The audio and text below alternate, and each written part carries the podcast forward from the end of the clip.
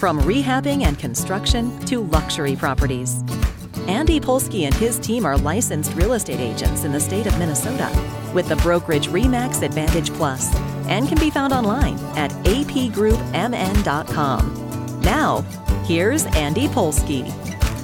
Welcome to the show. This podcast is going to be a pretty unique one, a topic that I'm not really looking forward to, but after the tumultuous week, I'm looking forward to reflecting and digesting with some very respected people here. We have Andy Ream in the room, as always. How are we doing? Doing good, Andy. How are you? Good. Marshall Saunders. Hello. How's it going? Good, considering everything. The sun's out today. And we've got Pat Clemens with Bridgewater Bank. Hello, everybody. We've got the new addition to the AP group, Peter Smarin there. He's my assistant/agent in training. Thanks for having me. So what's the subject of the day? COVID-19. You guys have all been hearing about it. We're gonna try not to stray too much. I mean, it's the topic in everyone's life, but we're gonna try to focus on its effects on the real estate market and the economy on a local level, a little bit on a national level. Have you seen any drop in showings or anything over the last week? Yeah, they weren't really dropping off much until they shut down schools, and they were still. I'm looking at all the statistics. The showings were still pretty high, but within like the last 2 or 3 days, they've really fallen off. Oh, really? Okay. Yeah. So I think it's a good thing. I think we all need to take this very serious, and if you're in desperate need of a home, well, then we can still do showings. But if you're just looking for your dream home, you might want to take a couple weeks off. So have you gotten contacts from any sellers saying, hey, listen, we're just going to take a breather, take it off the market for now or something like that? Yeah, I had a few listings that were coming up, and we've talked through it. And right now, the houses in the like sub $500,000 range are still moving in multiple offer situations, so that's great to see. Sure, but if you're not in a hurry to sell, I would advise you, if you can, if it's convenient, let's wait a week. You know, it's pretty much day by day for my buyers and sellers. I've had to put out a ton of fires this week. It was insane. Monday and Tuesday were some of the toughest days I've ever had to deal with in my career. I just stayed strong and advised my clients, stay strong. Let's see what happens tomorrow. Call guys like Pat Clemens up at Bridgewater, talk to him, try to get his pulse on everyone else he's talking to. And I think that's the key, is to not let the headlines grab you. Sure. And pull you down into that funk, because the sun came up this morning and it's a beautiful day. Yeah. The gloomy weather probably wasn't helping at all either. Well, and the stock market's tanking, but, that's not always bad for real estate. Oftentimes there's a flight to real estate during bad stock market times. Where it affects housing the most is there are people usually on higher price ranges that might either borrow against their stock portfolio or sell off part of their stock portfolio to buy a nice new home or something of that nature. And that might inhibit that activity. But I think more than anything, it's kind of more the 9/11 effect of nothing literally changing the housing market, but just everyone's a little scared. Sure. What's the future going to look like? What is this all about?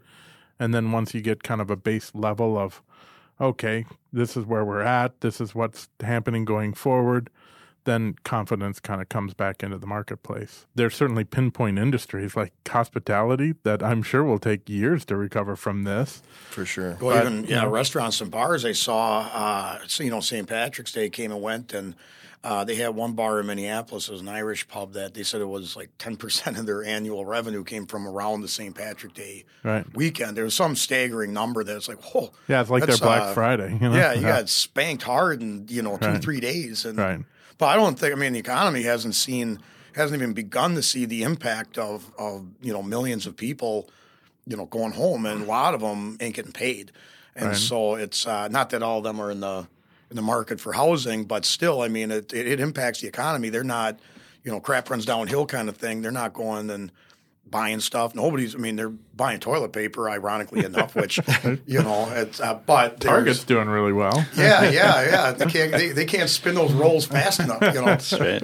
We have a friend that's in charge of this region for Peloton, and their sales are just skyrocketing. Really? Right now. Everybody's got to work out at home. So. Well, yeah. I mean, that's the thing in any situation, and obviously this is a severe one, but in any kind of social change on a mass scale, there's always hardship and there's always economic opportunity, right? There's stock markets getting hit, but then things that businesses that specialize in, you know, nesting kinds of things like Netflix and whatever, that's going up. So with regard to housing, employment's going to be a bigger factor. Obviously, we're operating on a really short news cycle. Things change daily. When Andy kicked off the show, he and I actually spoke on Monday, and I was in the process of just calling multiple clients, more or less just to kind of check in and take their temperature on how they were feeling about things, their concerns. And I was telling Andy, we spoke later in the afternoon, that almost universally small business owners, real estate investors, people that own multifamily, people that own construction companies, everyone had kind of a calm resolve. No one was complaining. No one was too fearful. Most people were pretty accepting of the fact that social distancing was going to be a part of our near-term reality. Most people accepted the fact that there was going to be some short-term pain. But the goal was to come out of it on the other side, not having overwhelmed our healthcare system and having people unnecessarily die that could otherwise have gotten care. Most people were still taking stock in the fact that the economy was robust before all this happened.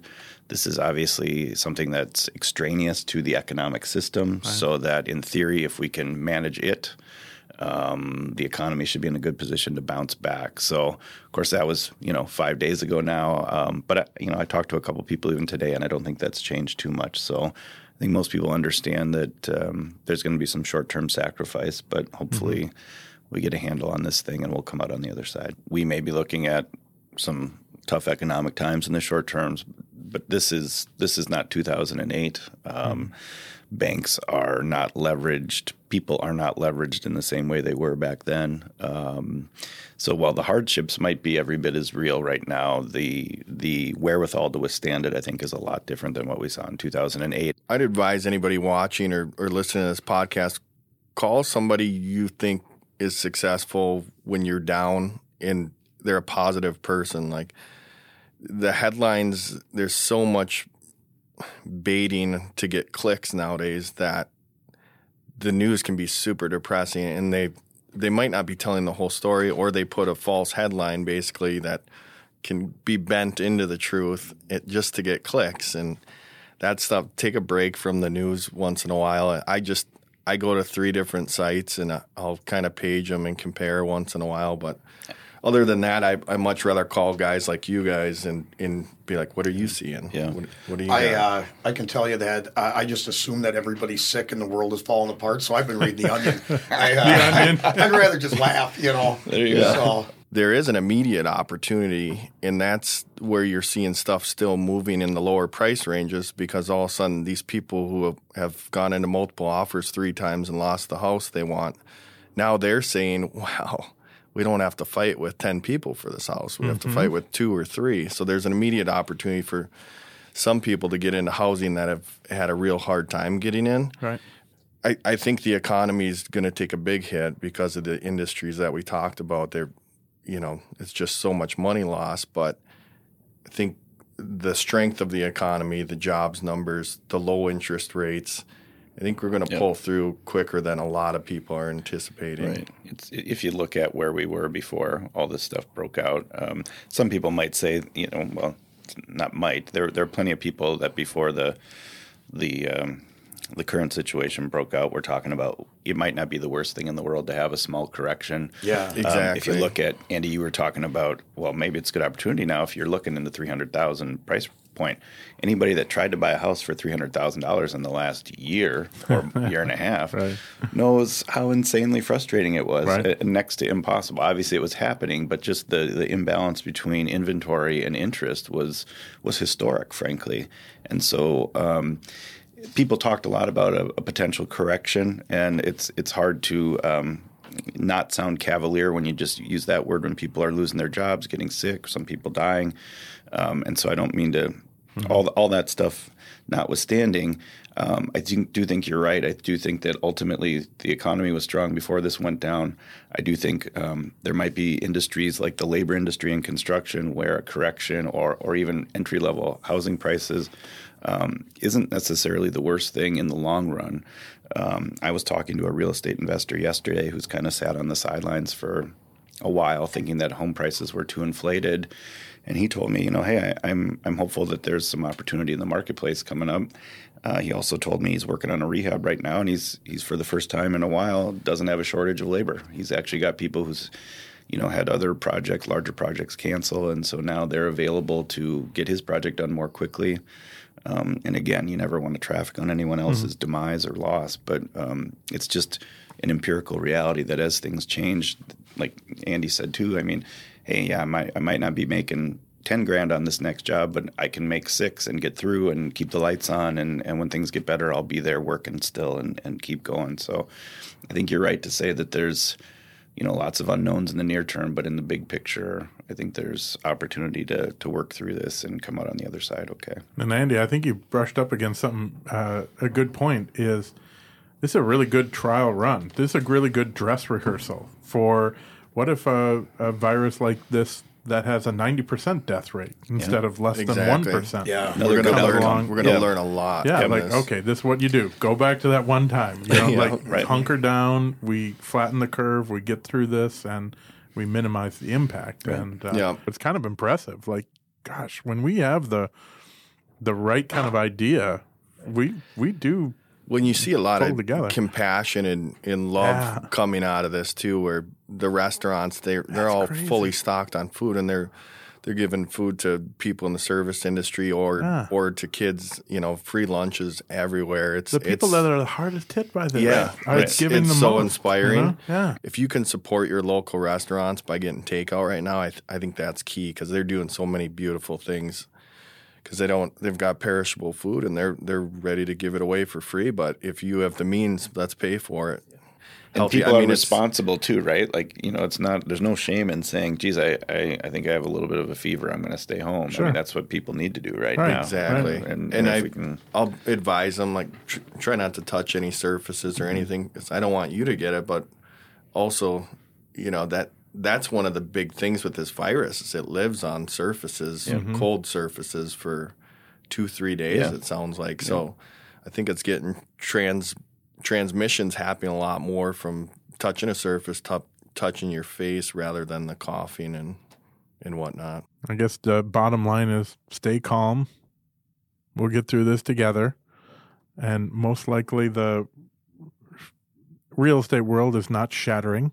It might take a little breather. There might be some opportunities out there, but at least there are no indicators at this point that there is going to be some big, huge problem that real estate values will crash and that the market will go to hell. Yeah, through my talks with everyone this week, you know, like I said, it was a firestorm Monday and Tuesday because it was basically people were freaking out, with the stock market and the quarantines and shutting everything down, and rightfully so, people were freaked out. But now I think everybody's starting to realize there's a reason we're doing it, and so we don't suffer much bigger repercussions if we don't get ahead of the curve.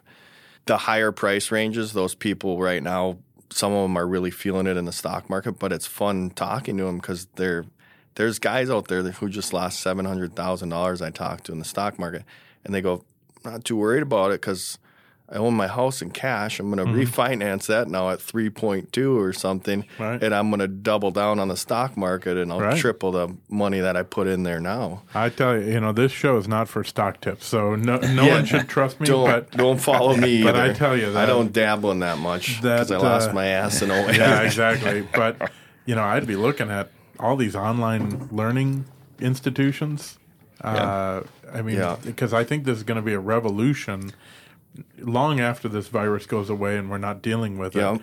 but a lot of people are being introduced to the idea of online learning that might have been a little skeptical of it in the past. Especially in even traditional environments like your everyday college or university. Right. Those have been kind of the last bastions of holding off to face-to-face. But right. now all of them, because of the situation, right. have gone to remote learning. Yeah, it's fun to see everyone adapting so quickly. My mm-hmm. kids took a piano class via FaceTime with their piano instructor really? Yesterday. Interesting. And they're connecting with all their classmates. I didn't know Facebook even had this. I don't know if it's new, but they have like a messenger that the parents can control. So the kid can just download on their tablet like the messenger app. Mm. So they're adding all their friends, and we have to approve if they can be friends with them, and, sure. and they're staying in contact with their friends from mm-hmm. school. So it brings some normalcy to the kids too. Mm-hmm. Yeah. I did have one investor buying my teardown in Wayzata. He backed out because he was feeling the stock market, but I think he wouldn't have backed out if he went a couple more days and waited till today. I found a cash buyer. I'm expecting potentially a better offer than his today. Nice. So yeah. like Pat said, some people are freaking out, but I think the resolve is already there. Like, this is our new normal, and yeah, you got to grab the opportunities. Keep your cool. Right. Don't get too reactionary. And Minnesota has always been a bit of an anomaly when it comes to real estate.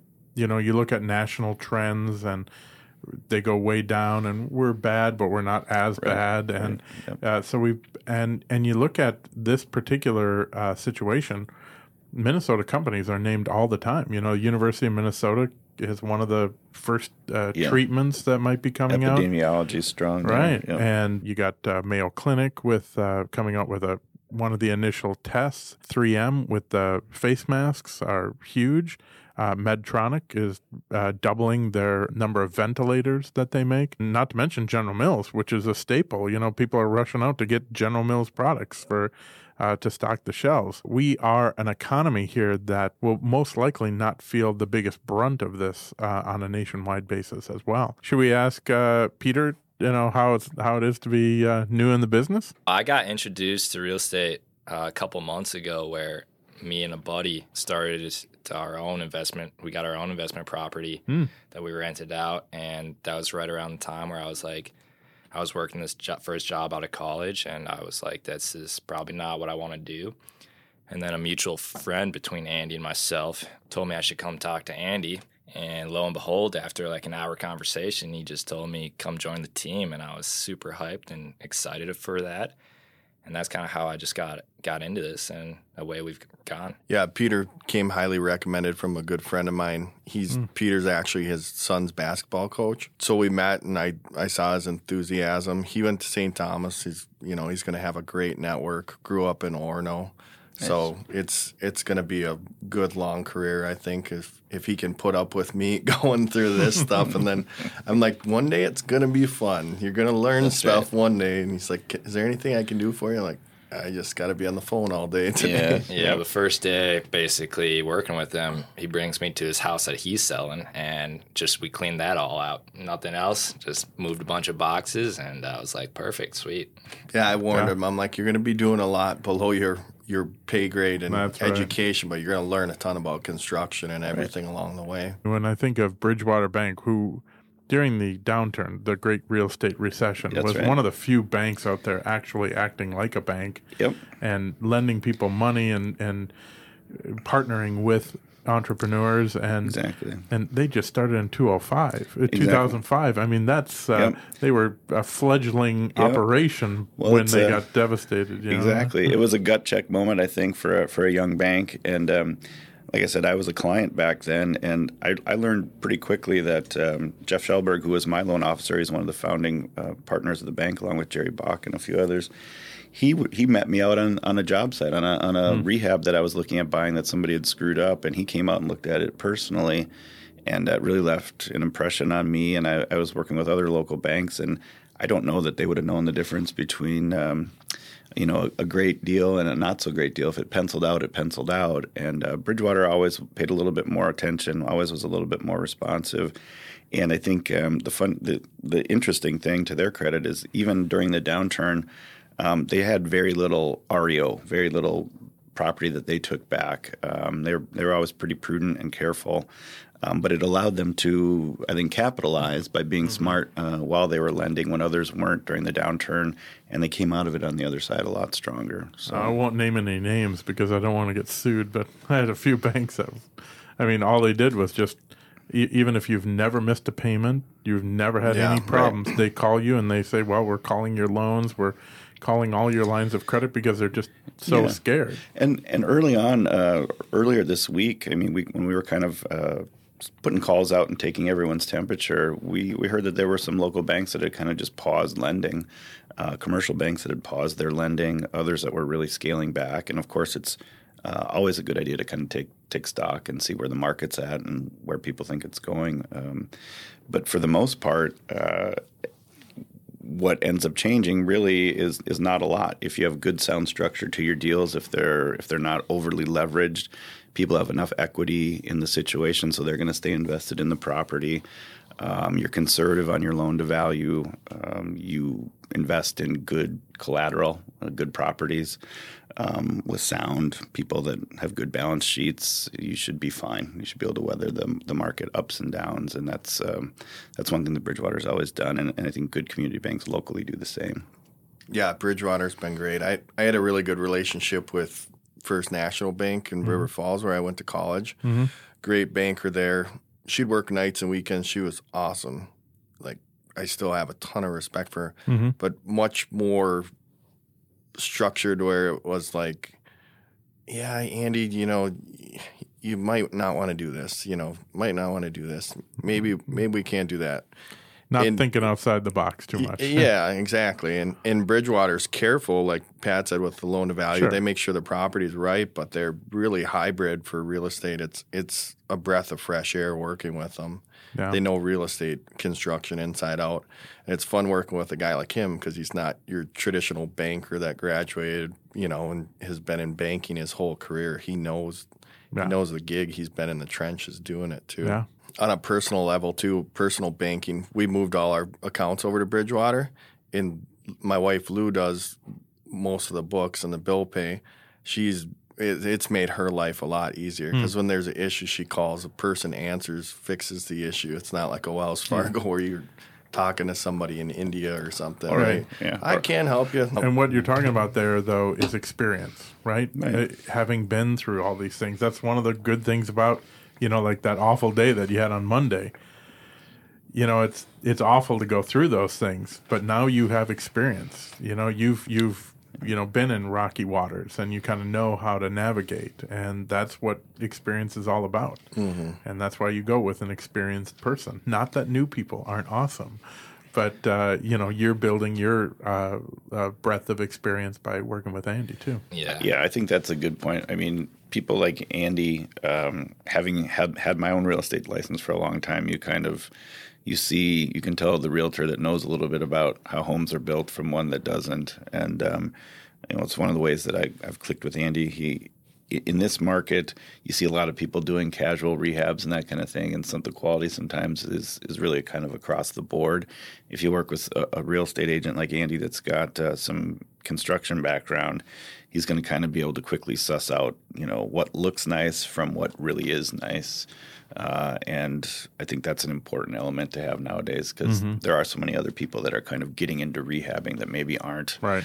Like Andy here have a good construction background and do things the right way. You got to be careful about that nowadays too. So yeah, that's something I'm super excited about too, because Andy took me to one of the homes he's flipping and just walking inside it and him showing me everything that you kind of have to do. I thought that was super cool because, I would never know how to, knock out a wall or, put in a kitchen counter. But I think that's something I can learn from Andy and his team. And God, I tell you, you see stuff all the time. You start getting into places.